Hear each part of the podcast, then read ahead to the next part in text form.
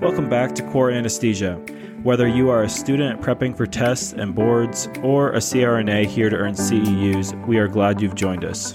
For more about us, make sure to check us out on Instagram at Core Anesthesia and online at coreanesthesia.com. Welcome back to Core Anesthesia. I'm Cole here with Tanner. And today we want to do a discussion about blood gas analysis. And this can be something that is very prevalent in obviously anesthesia based cases where you may have a bleeding patient or you have a very high acuity patient. Uh, you have somebody that's coming down from the ICU, they're intubated already. You want to get a, a blood gas and, and kind of get your basis and see where they're at, or maybe any changes during the case. Um, this is also something that's very relevant uh, to a lot of us when we used to work in the ICU, or if some of you listeners out there are still working in the ICU. Uh, ABGs are, are, are things that uh, we typically go to when you have a very high acuity patient. And so this isn't something that routinely we would be drawing and, and getting during uh, your more bread and butter scheduled outpatient procedures. Um, but this is something that we we need to know for one when is warranted that we get an ABG. But then two, it's not enough just to know when you get it, but when you see the results, how do you act upon that? How do you interpret the results?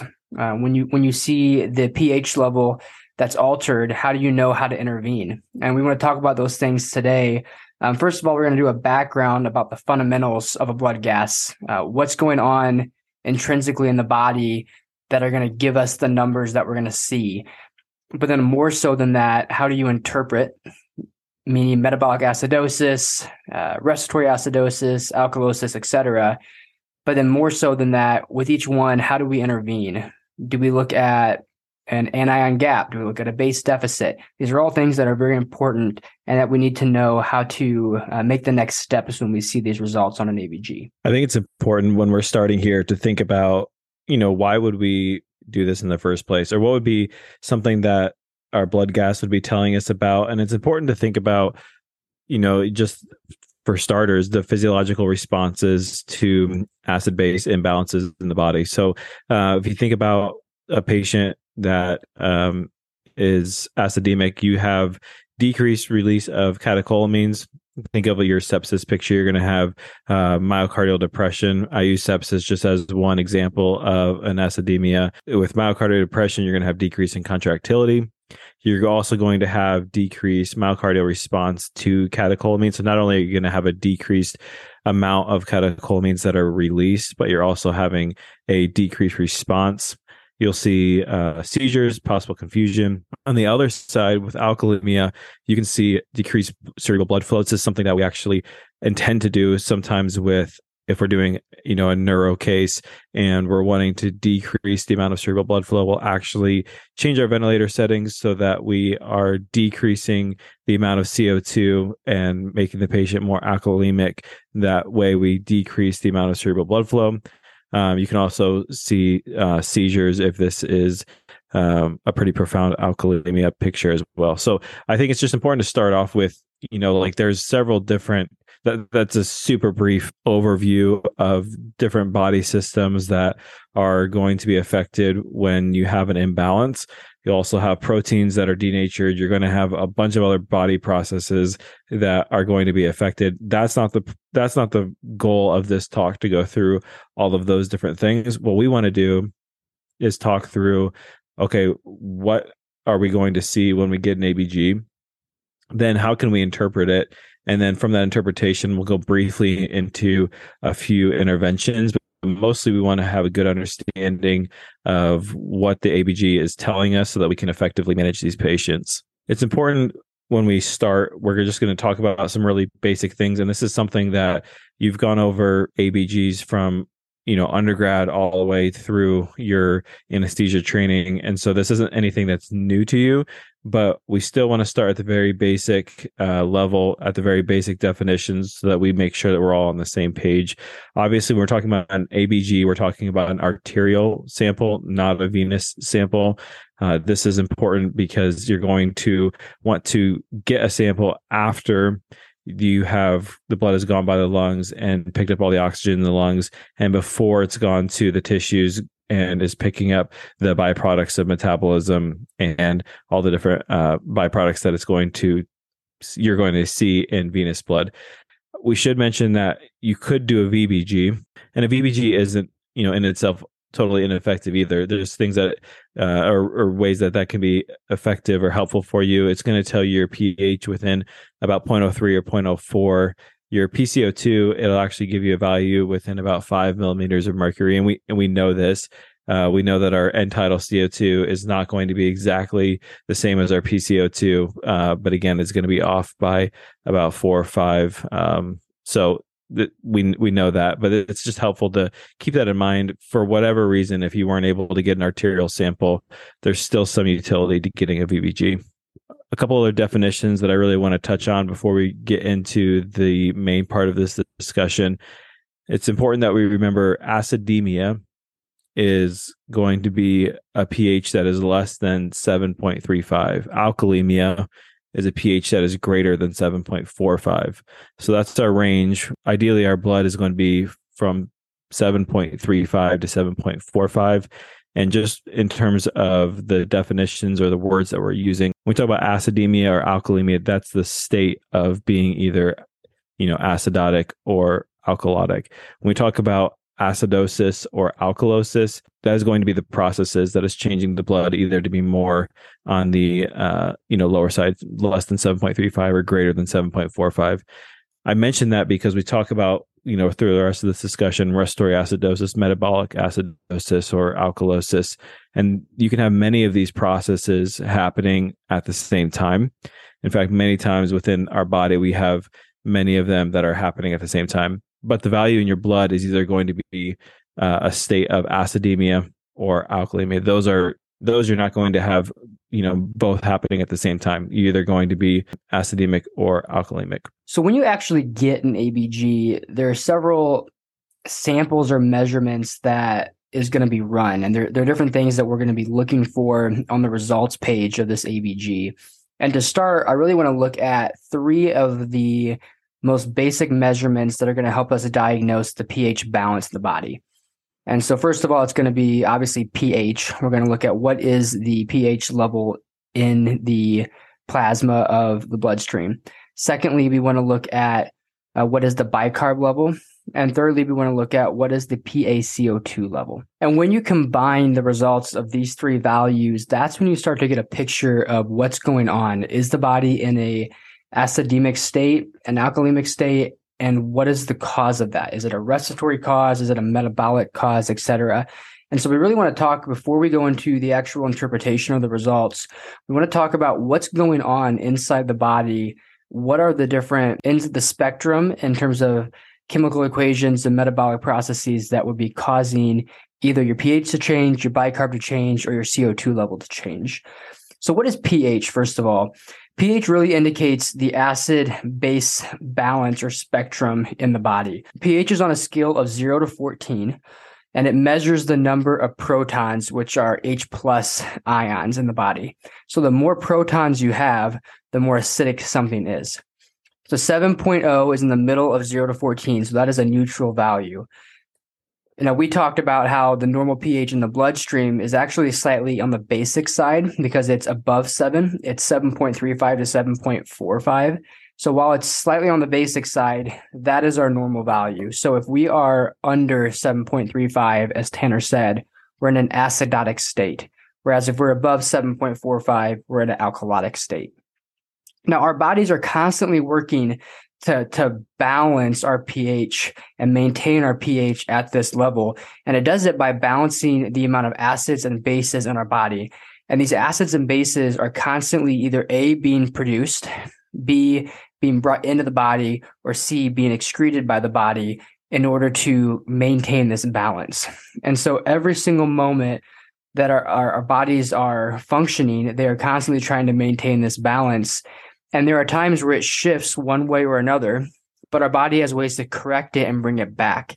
So when we get into actually analyzing these ABGs and you have a patient who is either below 7.35 or above 7.45, you've gotten to the point now where the body is unable to regulate itself back into that normal range and something in an extreme sense is going on to cause that pH to shift. So let's talk about first what actually is this spectrum? What is going on? So when oxygen is first delivered to the tissues, you know, the the oxygen is brought in by the lungs, it's diffused across the capillary membranes in your lungs, it gets into the bloodstream and it's taken to the left side of the heart and then out to the rest of the body and it gets to the tissues. Well, once it gets to the tissues, it's going to be used during metabolism by those tissues to provide energy to the cell. And this is often called aerobic respiration. Now, one of the byproducts of this aerobic respiration is going to be producing carbon dioxide. So we think of carbon dioxide, and this is really important moving forward. I want you to think of carbon dioxide as an acid to the body. So just remember CO2, carbon dioxide acts as an acid. So CO2 is going to leave the cells and it's going to be picked up by the hemoglobin molecules that were just dropping off oxygen to those cells. So it's a there's a trade there. The oxygen is is left by the hemoglobin and CO2 is picked up by the hemoglobin molecules. And once inside the hemoglobin, that CO2 is going to combine with water. I'm going to get into a little bit of chemistry here that's really important that you pay attention for this next part and understand this equation because it'll save you leaps and bounds with understanding this concept. So the CO2, the carbon dioxide, will combine with water inside the hemoglobin in the presence of an enzyme called carbonic anhydrase. And when it does this, it forms carbonic acid, which is H2CO3. This carbonic acid then quickly breaks down to form a proton, H plus, and then bicarb, HCO3 minus. And that is the entire spectrum here of this equation. You really need to know that equation. So, really quickly again, CO2 combines with water to form carbonic acid, which then breaks down to form protons, which are H plus, and then bicarb. And the important thing is you can go back and forth in directionality for this equation. So you can start with bicarb and go in the reverse direction and form CO2, or you can start in, with CO2 and go in the other direction and form bicarb. So what's important here is once bicarb and protons have been made and split up, the protons will stay inside the hemoglobin while the negatively charged bicarb leaves the hemoglobin and is exchanged with a negatively, a negatively charged chlorine ion. The chlorine will come into the hemoglobin. The bicarb will leave the hemoglobin and sit in the plasma. And this is known as the hamburger shift, if that rings a bell for anybody. Once the blood reaches the lungs, then the process reverses. We go in the back direction of this chemical equation. Your bicarb turns all the way back into CO2. The CO2 diffuses through the pulmonary capillaries into the lungs and then out the body. So that's kind of the whole uh, process here of, of this oxygen coming into the lungs, getting to the cells, turning back into CO2, coming back to the lungs, and then we breathe it out. Have you thought about doing locum tenens work? If you want to earn more money, try new practice settings, expand your clinical skills, and control your own schedule, give locums a try. LocumTenens.com has been placing SRNAs, CRNAs, and anesthesiologists in thousands of assignments across the country since 1995. LocumTenens.com is not only the largest job board in the industry, but also the largest supplier of anesthesia locums. And they're backed by an agency of over 600 associates to guide you through every step of your locums practice. Take an assignment here and there, or give up the stress of your full time job entirely. You can make more money in half the time, escape hospital bureaucracy, minimize administrative work, and get back to practicing pure medicine. LocumTenens.com will assist you with licensing, credentialing, and privileging. Whether you choose a local assignment or head cross country, LocumTenens.com will pay for your travel and even cover your malpractice insurance. You've got nothing to lose and only experience to gain. Go to locumtenens.com to search for an opportunity today. It's imperative that you understand this chemical equation and understand that this is constantly happening in the body. Constantly, you're having these metabolic processes at the tissues. You're having the hemoglobin come by that is offering oxygen and is also picking up the CO2 and then taking that back to the lungs where it is excreted through respiration. And so it's important that we understand that and understand how that combines, how it combines with water and how you have that chemical equation and then how it shifts back and then uh, is excreted through ventilation. We'll talk about that later in this discussion because you know oftentimes when we have these imbalances, I think the the thing that you want to do, or at least I wanted to do initially, was okay, if I'm if I have an issue with um, you know, my bicarb's too low. I just want to give bicarb. That makes sense to me, right?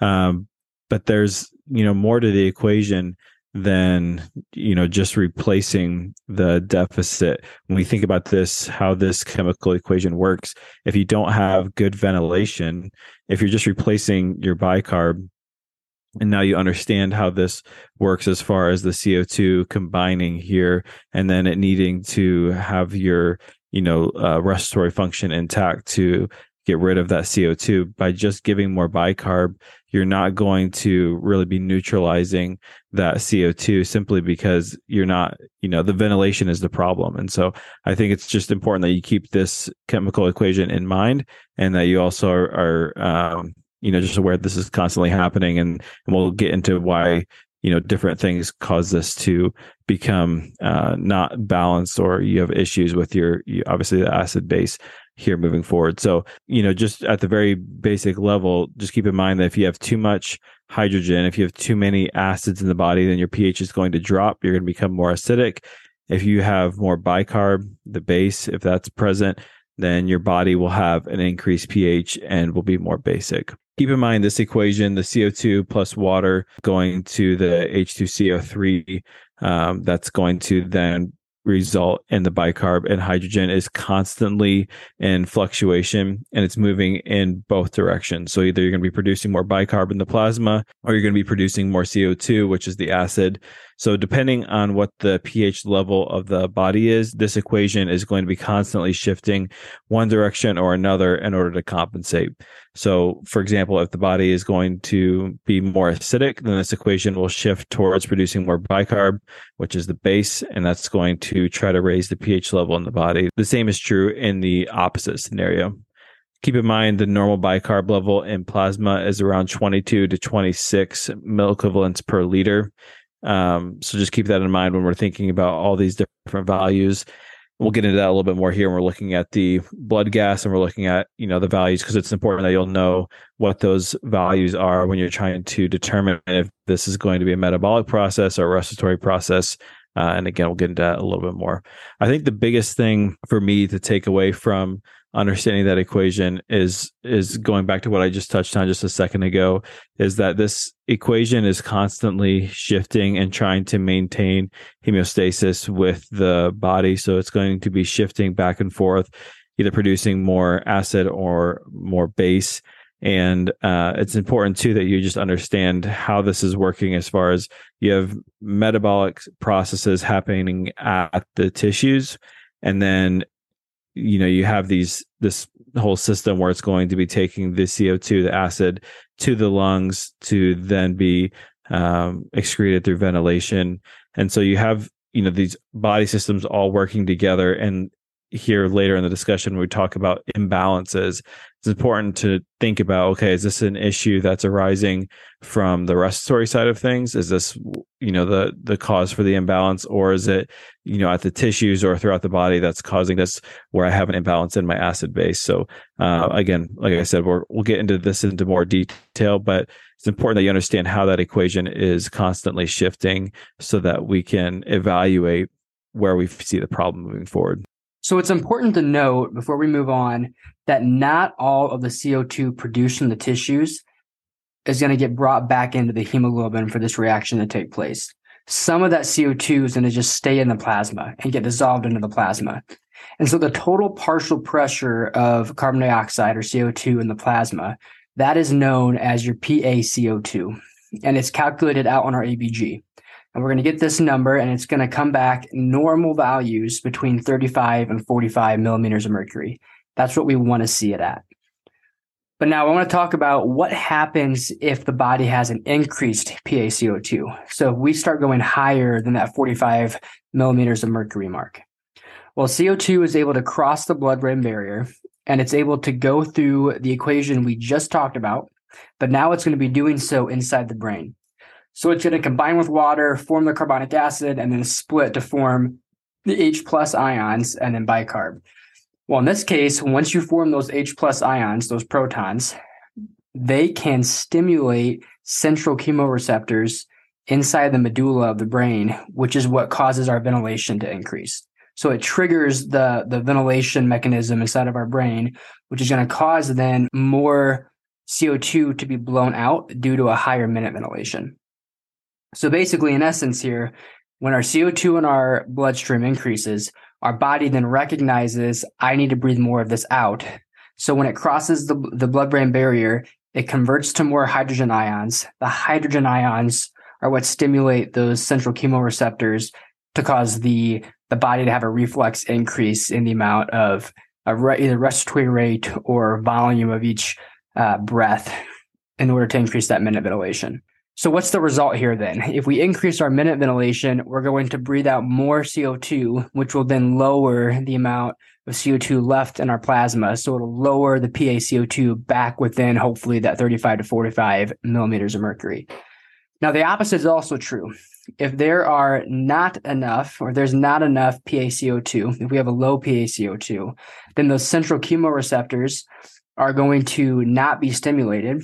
And there's a point when you get low enough called the apneic threshold, which is where the brain then will just stop sending the signal to take a breath. Now, in awake patients, there's going to be other more cognitive influences that are going to stimulate the body to breathe. But when we have an anesthetized patient or a sedated patient, and the CO2 gets low enough that it hits this apneic threshold, it's not going to have the body and brain are not going to have those other triggers that are going to cause the body to breathe. So you will remain apneic on this patient, which is also why, with a lot of cases that we do, if you don't want the patient to start breathing um, or maybe bucking in the ventilator, et cetera, what we can do is lower the CO2 level enough that you're going to reduce the likelihood that they're going to be taking a breath. And this is the reason why here. So on top of these central chemoreceptors, you also have peripheral chemoreceptors. And these are located in the bifurcation of the common carotid arteries and then also the aortic notch. And these receptors are more sensitive to the PaO2 levels, so the partial pressure of oxygen in the plasma, but it does also respond to the PaCO2 shifts as well. Um, but it really it, it, plays an important relay information uh, role by sending a signal through the glossopharyngeal nerve to the respiratory center in the brain that then regulates minute ventilation just like those central chemoreceptors do. Just the only difference here is it's more sensitive to the oxygen level than the CO2 level, like those central chemoreceptors were. So that's the respiratory response. Now let's talk about the renal response. The respiratory response like Cole mentioned, is going to be very quick, and you're going to see reaction to changes in the PFCO2 concentrations. The renal response is going to be much slower. It can even take several days to have its effect. So, bicarb is initially filtered in the kidneys through the glomerulus into the renal tubule. From there, the kidney can regulate how much bicarb it will reabsorb back into the bloodstream before it leaves the nephron and uh, actually goes to the bladder. Because bicarb can't diffuse through the membrane, only CO2 can. Bicarb will combine with hydrogen in the renal tubule to form carbonic acid, and then that will break down uh, into CO2 and water. That should ring some bells here when we talk about that because we've already talked about how uh, we see that equation when we're picking up CO2 from the tissues uh, and changing that and then going back to CO2 to be released through the respiratory system. So this is the same equation. It's just going the opposite direction. So this is where bicarb is going to be combining with the hydrogen in the renal tubule. And again, this is going to form carbonic acid and then that'll break down to CO2 and water. At this point, CO2 and water can diffuse across the renal tubule membrane, and then the equation will then go back to form bicarb uh, again, which will stay in the bloodstream. So again, it's important that you remember that this is constantly shifting back and forth. Uh, but I would like to just reiterate here that this is going to take much longer than the respiratory response. So the the renal response is going to take much longer to do this, but you keep in mind that this equation is constantly going to be going back and forth. The other thing that kidneys can do is they can excrete more uh, hydrogen, more acid in the urine if the body has a decreased pH. So if it's more acidic, uh, then it can get rid of these acids through the urine. A common way of doing that is just by binding the hydrogen to ammonia, which is then excreted in the urine. All right. So now that we know all that background, the time has finally come that we're going to jump into the interpretation of blood gas results. And while the body does, like we said, a great job most of the time at buffering these changes in pH levels, there are times when two extreme events will happen or extreme shifts will happen in this pH value that will either drop it below 7.35 or increase it above 7.45. And when we look and interpret these ABGs, we need to understand the background about how that pH, the PaCO2, and the bicarb relate to each other in order to get a better idea of what's happening now inside of the body. So, really, as we talked about, that equation is paramount to understanding this. And the thing that we said, and I hope to reiterate here, is that CO2 acts more like an acid, bicarb is a base. So, the more CO2 you have, the lower your pH will go the more bicarb you have, the higher your pH will go. And the exact opposite is true as well. So, in terms of now looking at your ABG results, how do you interpret it? How do you classify what's going on? And I want to talk about three rules that you need to pretty much interpret almost all ABGs. The first rule is you have to know, obviously, your normal values. And your normal values are your pH level between 7.35 and 7.45 your PaCO2 is between 35 and 45 millimeters of mercury, and your bicarb is roughly 22 to 26 milliequivalents per liter. And some of these values will shift slightly from source to source that you find, but from a generic standpoint, that's the three normal values that you need to know. Second rule is you have to understand how the fluctuations in the PaCO2 and the bicarb are going to affect your pH. We now understand the background of this. We know the equation of how you convert CO2 to bicarb and, and vice versa. So you can see now how this equation will will basically just shift one direction more than the other in order to correct your pH. So let's say this equation shifts more towards the side of making more C- CO2. So you're getting rid of your bicarb to form CO2 in this equation. So if we increase the amount of CO2, which again is an acid, this is going to make the pH more acidic which is a decrease in the pH level. But if we decrease the amount of CO2, then there's going to be less of an acid. So that means we're going to have a higher pH level. So that's the first thing to understand. The there's an inverse relationship between your CO2 and your pH, meaning as CO2 goes one direction, your pH will go the other direction. Now the second thing here is bicarb. How does bicarb affect your pH level? When we increase bicarb, Remember, bicarb is more of a base, so our pH will increase more to the basic side, the alkalotic side. But if we don't have enough bicarb, if we have less bicarb, then there's going to be less base, so the pH is going to then decrease and become more acidic. So, in summary, from that point, your CO2 is inversely proportional to your pH. As one goes up, the other goes down. But bicarb is completely correlated to your pH. So as bicarb goes up, your pH goes up. So that's rule number two. And the third thing you need to know to correctly understand and interpret ABGs is that there are compensations. So this means that the body is working behind the scenes to buffer this pH. And buffer is just a word to mean as the pH swings one direction, it does things to try to neutralize and bring back that pH to a normal level. So we've already talked about all of the ways that the body compensates. This can either be through the respiratory center in the brain, meaning as the CO2 levels shift or as the pH levels shift, the brain will then either increase the minute ventilation or decrease the minute ventilation. Or you can have compens- compensation from the kidneys by either excreting more hydrogen, bringing back more bicarb, etc. And the body is going to do this. And so the problem then is that when you're interpreting your ABG, you need to first look at where your where your pH is at. Secondly, then you need to look at well, what's the correlation? Do I have an altered CO2 value or do I have an altered bicarb value? And which one of those correlates with my pH? Meaning, is the CO2 inversely proportional or is my bicarb directly proportional? And if one of those match up, you know what's going on. But the problem is you might have a second value that's altered, and that's this compensation that comes into play.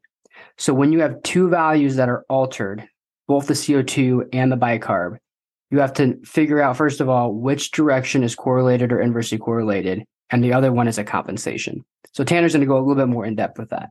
So to summarize that, if the problem with your pH balance on the ABG is a result from your altered PaCO2 level, then that is going to be considered a respiratory issue in nature. This is going to be very important in the future when we talk about our management and also while we're talking about the different processes that are underlying.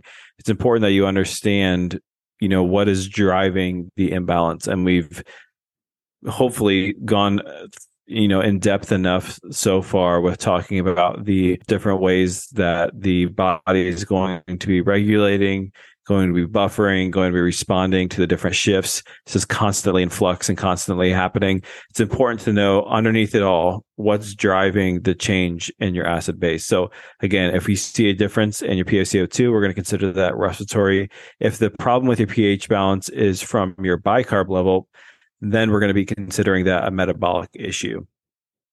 To make this really simple, Cole was talking a lot about the inverse and, and direct correlation. And I, you know, that's exactly right.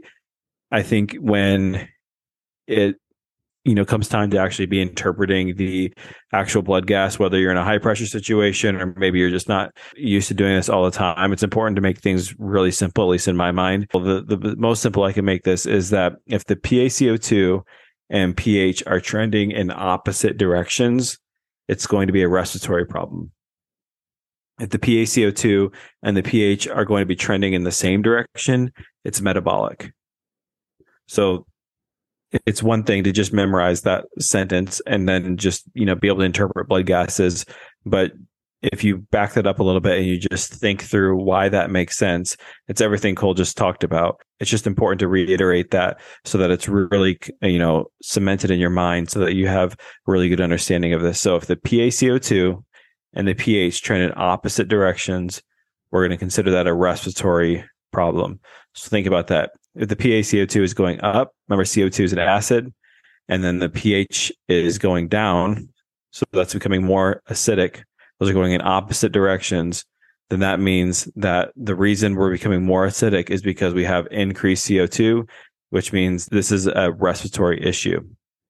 If they're going in the same direction, so if we have the PaCO2 that is going down, and you also have a pH that is going down, then you're going to say that that is metabolic because think about that. If you have less acid and you are becoming acidotic, that is because you're losing bicarb or that is because of a metabolic process.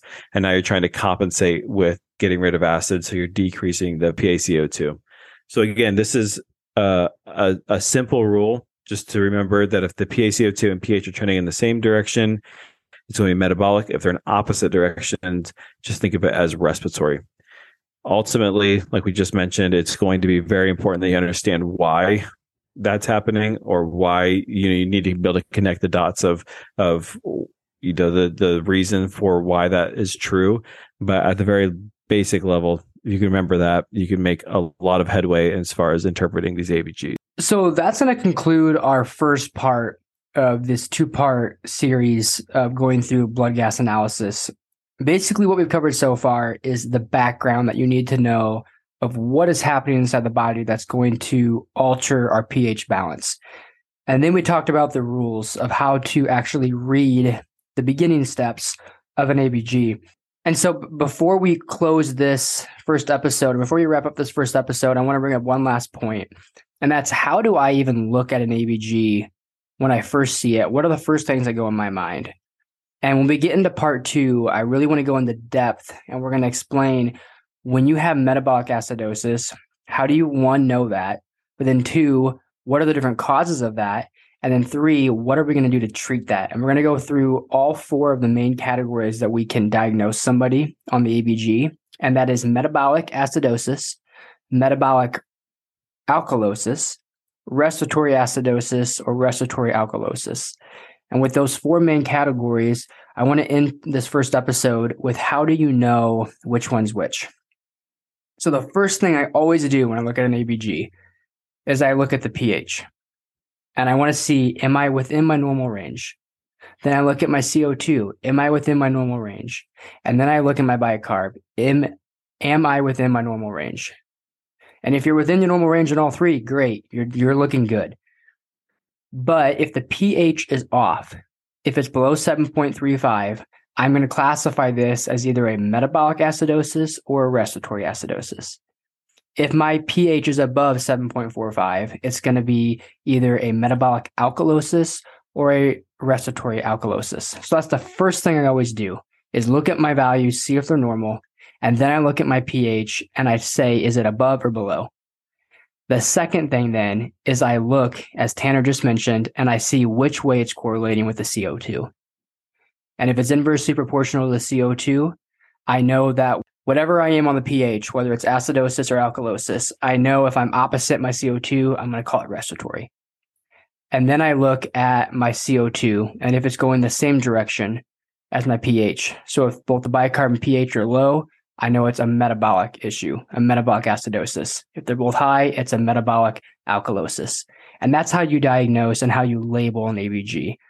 And we want to wrap up this first episode at that point. When we pick up on part two of, of this topic, we really now want to dive into the actual interpretation of why you're having this result, why the thing is altered, and then what are we going to do to fix it.